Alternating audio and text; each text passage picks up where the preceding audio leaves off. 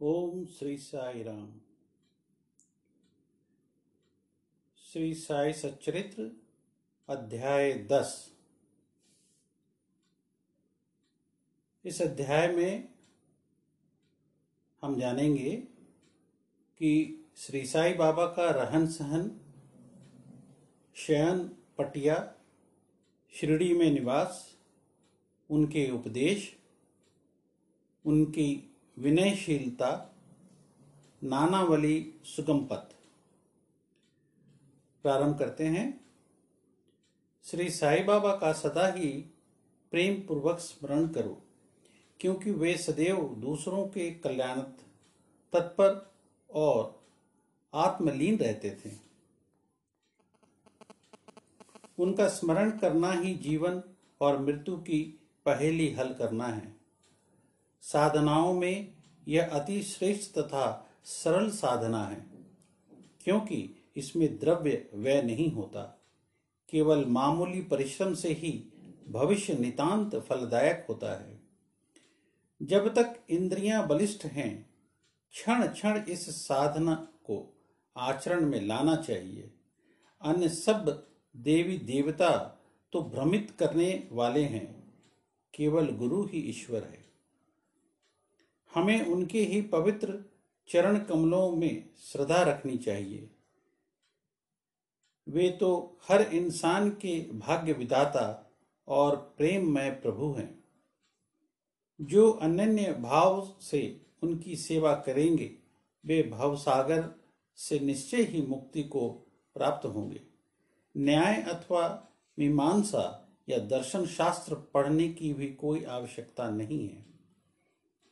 जिस प्रकार नदी या समुद्र पर पार करते समय नाविक पर विश्वास रखते हैं, उसी प्रकार का विश्वास हमें भव सागर से पार होने के लिए सदगुरु पर करना चाहिए। सदगुरु तो केवल भक्तों के भक्ति भाव की ओर ही देखकर उन्हें ज्ञान और परमानंद की प्राप्ति करा देते हैं। गत अध्याय में बाबा की भिक्षावृत्ति भक्तों के अनुभव तथा अन्य विषयों का वर्णन किया गया है।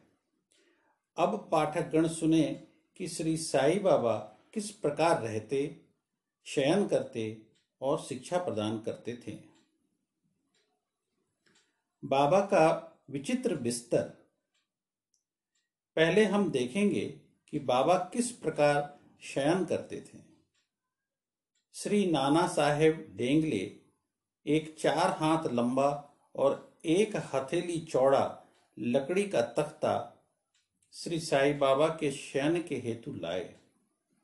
तख्ता कहीं नीचे रखकर उस पर सोते ऐसा न कर बाबा ने पुरानी चिंदियों से मस्जिद की बल्ली से उसे झूले के समान बांधकर उस पर शयन करना प्रारंभ कर दिया।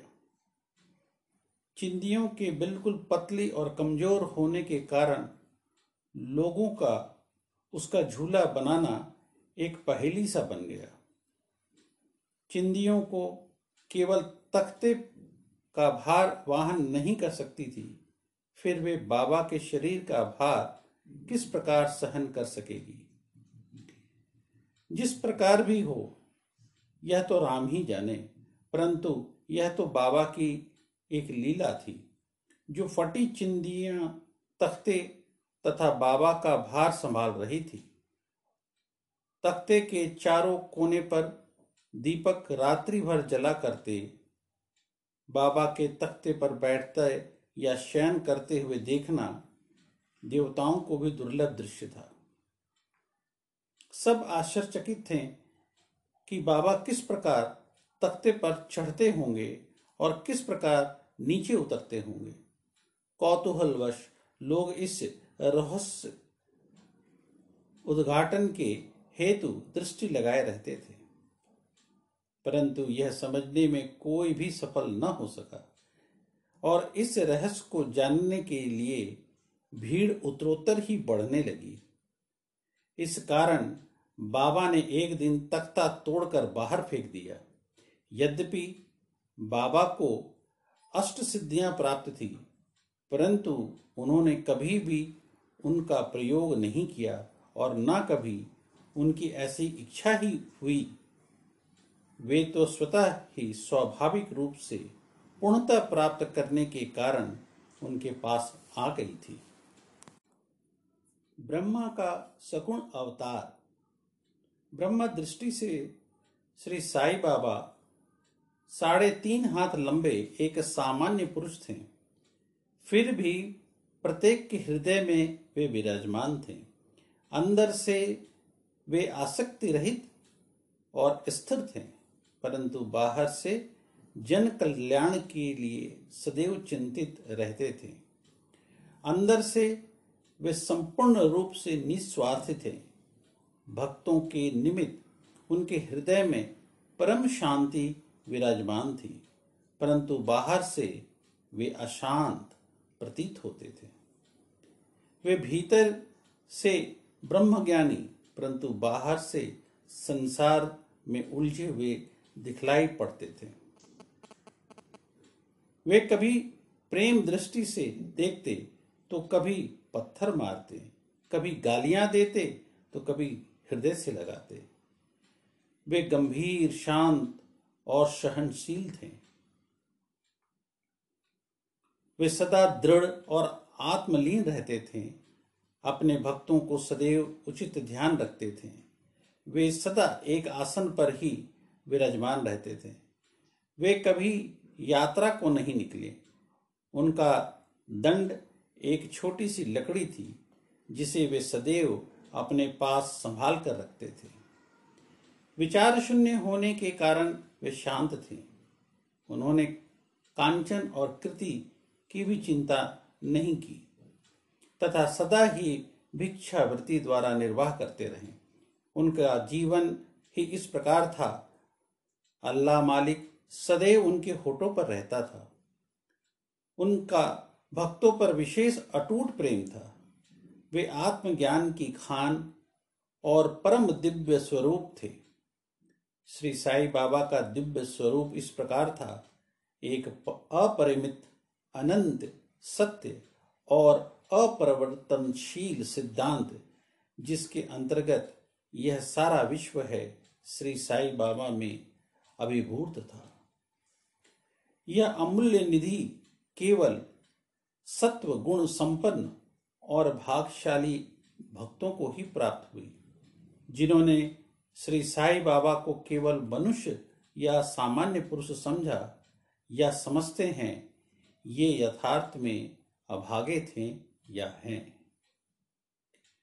श्री साई बाबा के माता पिता तथा उनकी जन्म तिथि का ठीक ठीक पता किसी को भी नहीं तो भी उनके शिरडी में निवास के द्वारा इसका अनुमान लगाया जा सकता है। जब पहले पहल बाबा शिरडी आए थे तो उस समय उनकी आयु केवल सोलह वर्ष की थी। वे शिरडी में तीन वर्ष तक रहने के बाद फिर कुछ समय के लिए अंतर्ध्यान हो गए। कुछ काल के उपरांत वे औरंगाबाद के समीप में प्रकट हुए और चाँद पाटिल की बारात के साथ पुनः शिरडी पधारे। उस समय उनकी आयु 20 वर्ष की थी। उन्होंने लगातार 60 वर्षों तक शिरडी में निवास किया। सन 1918 में महासमाधि ग्रहण की। इन तथ्यों के आधार पर हम कह सकते हैं कि उनकी जन्म तिथि सन 1838 के लगभग थी। बाबा का ध्येय और उपदेश। सत्रहवीं शताब्दी में संत रामदास प्रकट हुए और उन्होंने यवनों से गायों और ब्राह्मणों की रक्षा करने का कार्य पर्याप्त सीमा तक सफलतापूर्वक किया। परंतु दो शताब्दियों के व्यतीत हो जाने के बाद हिंदू और मुसलमानों में वैमनस्य बढ़ गया और इसे दूर करने के लिए श्री साई बाबा प्रकट हुए। उनका सभी के लिए यही उपदेश था। राम, जो हिंदुओं के भगवान हैं, और रहीम, जो मुसलमानों का खुदा, एक ही हैं, और उनमें किंचित मात्र भी भेद नहीं। फिर तुम उनके अनुयायी क्यों पृथक पृथक रहकर परस्पर झगड़ते हो? अज्ञानी बालकों, दोनों जातियाँ एक साध कर, एक साथ मिलजुल कर रहो। शांत चित्त से रहो और इस प्रकार राष्ट्र एकता का ध्येय प्राप्त करो। कलह और विवाद व्यर्थ है, इसलिए न झगड़ो और न परस्पर प्राण घातक ही बनो। सदैव अपने हित तथा कल्याण का विचार करो। श्री हरि तुम्हारी रक्षा अवश्य करेंगे। योग्य, वैराग्य, ताप ज्ञान आदि ईश्वर के समीप पहुँचने के मार्ग हैं। यदि तुम किसी तरह सफल साधक नहीं बन सकते तो तुम्हारा जन्म व्यर्थ है। तुम्हारी कोई कितनी भी निंदा क्यों न करे, तुम उसका प्रतिकार न करो। यदि कोई शुभ कर्म करने की इच्छा है तो सदैव दूसरों की भलाई करो। संक्षेप में यही श्री साई बाबा का उपदेश है कि उपयुक्त कथा अनुसार आचरण करने से सचिदानंद सतगुरु श्री साईनाथ महाराज। संक्षेप में यही साई बाबा का उपदेश है, जैसा आपने सुना। गुरु तो अनेक हैं, कुछ गुरु ऐसे हैं जो द्वार द्वार हाथ में वीणा और करताल लिए अपनी धार्मिकता का प्रदर्शन करते फिरते हैं। वे शिष्यों को कानों में मंत्र फूंकते और उनकी संपत्ति का शोषण करते फिरते हैं। वे ईश्वर भक्ति तथा धार्मिकता का केवल ढोंग ही रचाते हैं।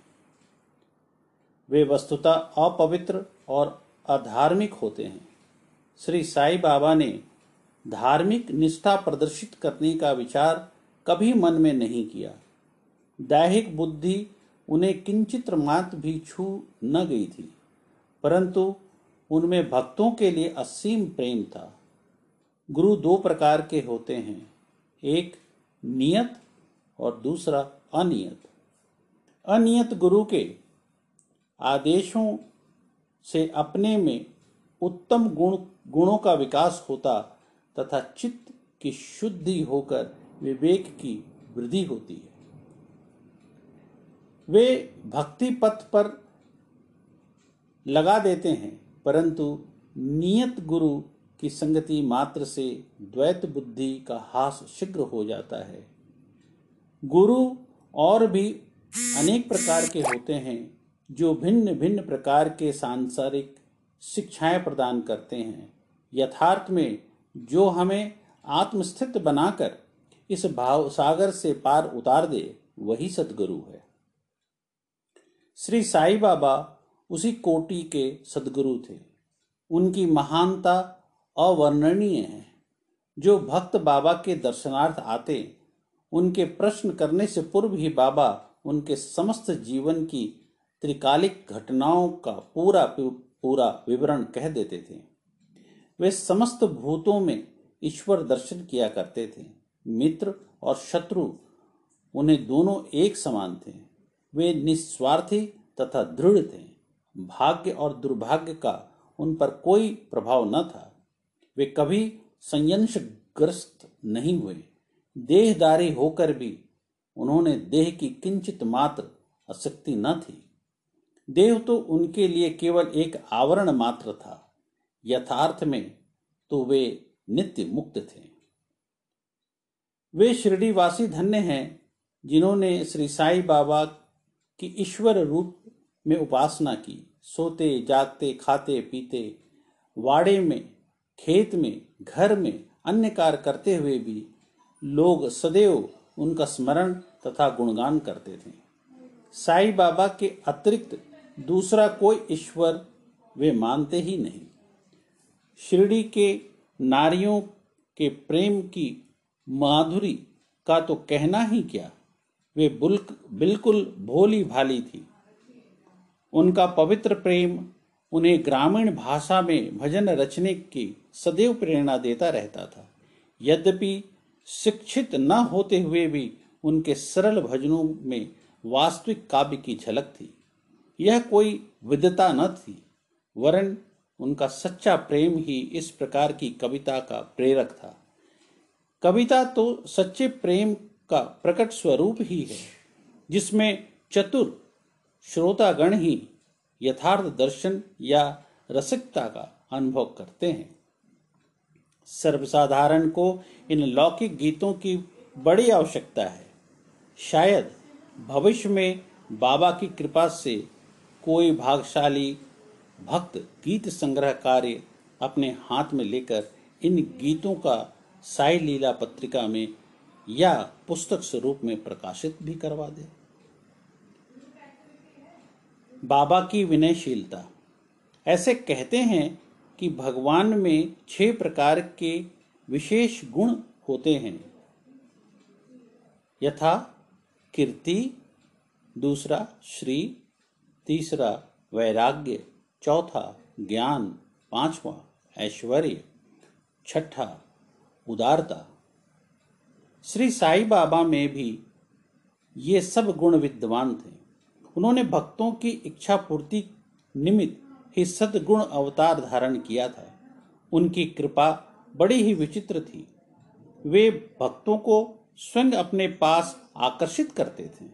अन्यथा उन्हें कोई कैसे जान पाता?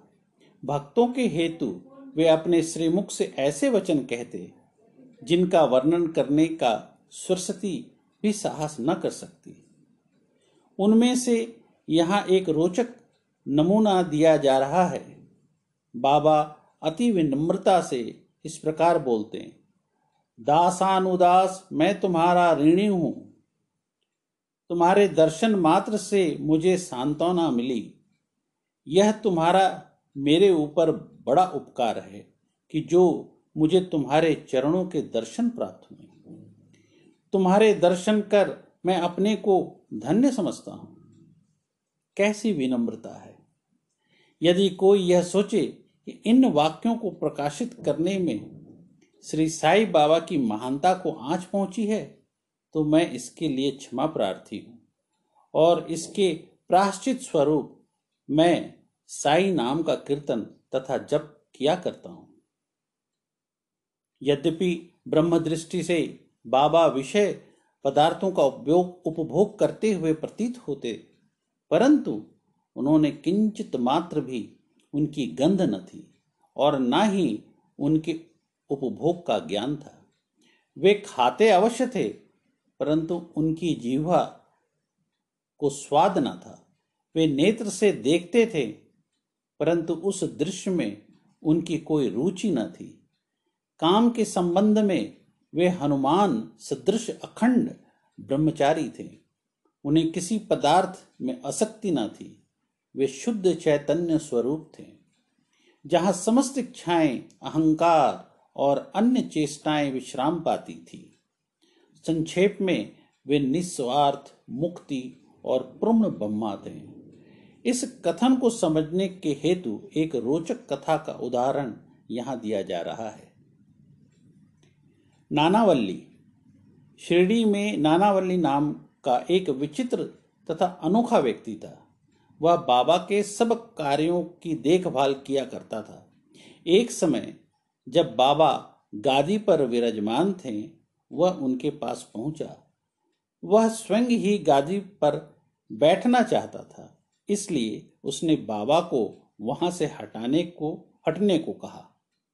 बाबा ने तुरंत गादी छोड़ दी और तब नानावल्ली वहाँ विराजमान हो गए। थोड़े ही समय वहाँ बैठकर वह उठा और बाबा को अपने स्थान ग्रहण करने को कहा। बाबा पुनः आसन पर बैठ गए। यह देखकर नानावल्ली उनके चरणों में गिर पड़ा और भाग गया इस प्रकार अनायास ही आज्ञा दिए जाने और वहाँ से उठाए जाने के कारण बाबा में किंचित मात्र भी अप्रसन्नता की झलक न थी। सुगम पंथ, संतों की कथाओं का श्रवण करना और उनका समागम। यद्यपि ब्रह्म दृष्टि से श्री साई बाबा का आचरण सामान्य पुरुषों के सदृश ही था, परंतु उनके कार्यों में उनके असाधारण बुद्धिमता और चतुराई स्पष्ट ही प्रतीत होती। उनके समस्त कर्म भक्तों की भलाई के निमित्त ही होते थे। उन्होंने कभी भी अपने भक्तों को किसी आसन या प्राणायाम के नियमों अथवा किसी उपासना का आदेश कभी नहीं दिया, और न उनके कानों में कोई मंत्र ही फूके। उनका तो सभी के लिए यही कहना था कि चतुर त्याग कर सदैव साई साई यही स्मरण करो। इस प्रकार आचरण करने से समस्त बंधन छूट जाएँगे, तुम्हें मुक्ति प्राप्त हो जाएगी। पंचाग्नि, तप, त्याग, स्मरण, अष्टांग योग आदि का साध्य होना केवल ब्राह्मणों को ही संभव है। मन का कार्य विचार करना है, बिना विचार किए वह एक क्षण भी नहीं रह सकता। यदि तुम उससे किसी विषय में लगा दोगे तो वह उसी का चिंतन करने लगेगा। और यदि उसे गुरु को अर्पण करो दोगे तो वह गुरु के संबंध में ही चिंतन करता रहेगा। आप लोग बहुत ध्यान पूर्वक साई की महानता और श्रेष्ठता श्रवण कर ही चुके हैं। यह स्वाभाविक स्मरण और पूजन ही साई का कीर्तन है। संतों की कथा का स्मरण उतना कठिन नहीं जितना कि अन्य साधनाओं का, जिनका वर्णन ऊपर किया जा चुका है। ये कथाएँ सांसारिक भय को निर्मूल कर आध्यात्मिक पथ पर अरूढ़ करती है। इसलिए इन कथाओं का हमेशा श्रवण और मनन करो तथा आचरण में भी लाओ। सांसारिक कार्यों में लगे रहने पर भी अपना चित्त साई और उनकी कथाओं में लगाए रखो। तब तो यह निश्चित है कि वे कृपा अवश्य करेंगे। यह मार्ग अति सरल होने पर क्या कारण है कि सब कोई इसकी अवलंबन नहीं करते कारण केवल यह है कि इस कृपा के अभाव में लोग से संत कथाएँ श्रवण करने की रुचि उत्पन्न नहीं होती। ईश्वर की कृपा से ही प्रत्येक कार्य सुचारू एवं सुंदर ढंग से चलता है। संतों की कथा का श्रवण ही संत समागम सदृश्य है। संत सानिध्य का महत्व अति महान है। उससे दैहिक बुद्धि, अहंकार और जन्म मृत्यु के चक्र से मुक्ति हो जाती है। हृदय में समस्त ग्रंथियाँ खुल जाती हैं और ईश्वर से मिलन हो जाता है, जो कि चैतन्य धन स्वरूप है। विषयों से निश्चय ही विरक्तता बढ़ती है और दुखों और सुखों में स्थिर रहने की शक्ति प्राप्त हो जाती है और आध्यात्मिक उन्नति सुलभ हो जाती है। यदि तुम कोई साधन जैसे नाम स्मरण पूजा या भक्ति इत्यादि नहीं करते, परंतु अनन्य भाव से केवल संतों के ही शरणागत हो जाओ तो वे तुम्हें आसानी से भव सागर के उस पार उतार देंगे। इसी कार्य के निमित्त ही संत विश्व में प्रकट होते हैं। पवित्र नदियाँ, गंगा, यमुना, गोदावरी, कृष्णा, कावेरी आदि जो संसार के समस्त पापों को धो देती है वे भी सदैव इच्छा करती हैं कि कोई महात्मा अपने चरण स्पर्श से हमें पावन करे। ऐसे संतों का प्रभाव है। गत जन्मों के शुभ कर्मों के फलस्वरूप श्री साई चरणों की प्राप्ति संभव है। मैं श्री साई के मोह विनाशक चरणों का ध्यान कर यह अध्याय समाप्त करता हूँ। उनका स्वरूप कितना सुंदर और मनोहर है।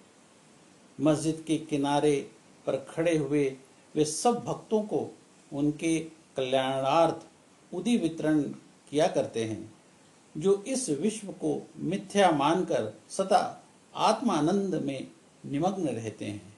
ऐसे सचिदानंद श्री साई महाराज के चरण कमलों को मेरा बार बार नमस्कार। जय श्री साई राम